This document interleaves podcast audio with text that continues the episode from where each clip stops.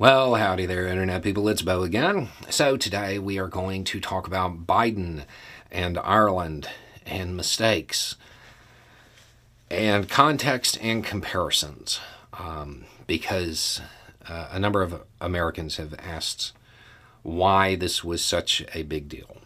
Um, so, if you have no idea what I'm talking about, the President of the United States recently went to Ireland. And while they were there, they Biden said something that he shouldn't have. Uh, it was a mistake. He misspoke. But the term that came out was one that I'm certain the British government would rather not have been spoken. Okay, so what happened? Biden was uh, meaning to reference a sports team. I think he was talking about how they lost. And instead of saying the name of the team, he said the Black and Tans.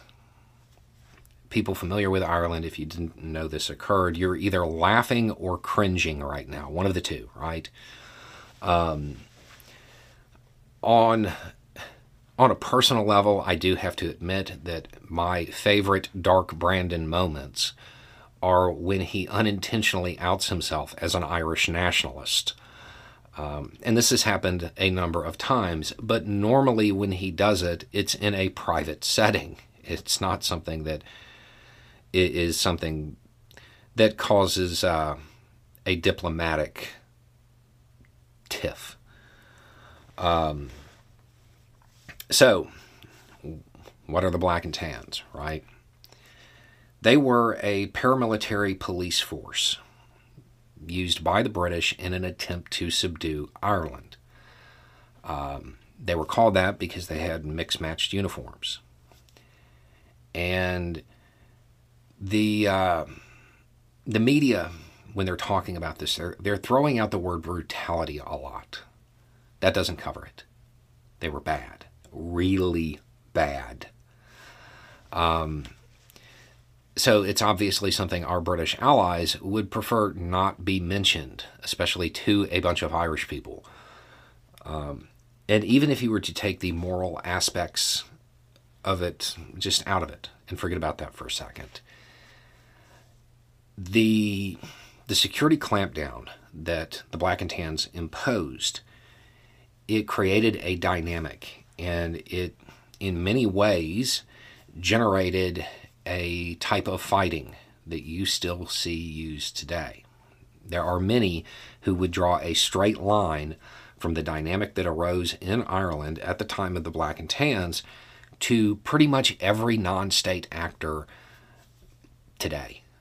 Um, from organization to structure to tactics, uh, just there are a lot of similarities and there were a lot of downstream effects from the introduction of the black and tans there. So, again, not something the British government would want brought up. Um,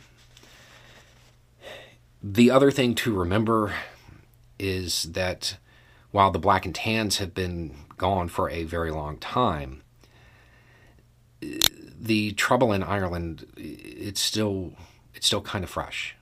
Um, you know, it it's not the scars of history. They're still wounds. They're closed wounds, but they're still wounds. And visitors to Ireland should be sensitive to that.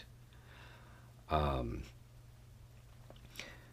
so that's what occurred. Now, the diplomatic the diplomatic spat that arose from this. Is it a big deal? Is it going to, you know, cause major tensions between the U.S. and the United Kingdom? No, no, it's not.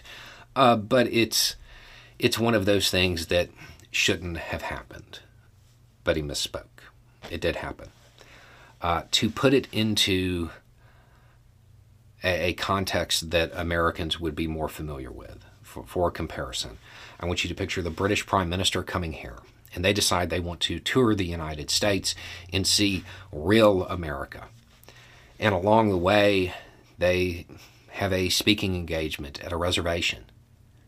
And when they're getting off the bus, well, they trip.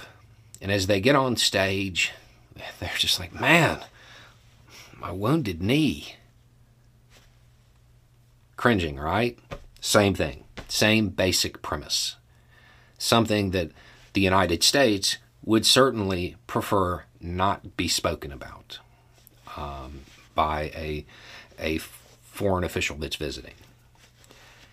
That, that's what occurred. Um, and, and it's kind of on that level of just it being very cringeworthy. Um, so while it isn't a huge deal um, diplomatically, it is one of those moments. If you plan on visiting Ireland, just remember that what is often featured in movies or plot devices in books here, it occurred in their homes, it occurred in their communities and it's not always well received to to to reference it. Anyway, it's just a thought. Y'all have a good day.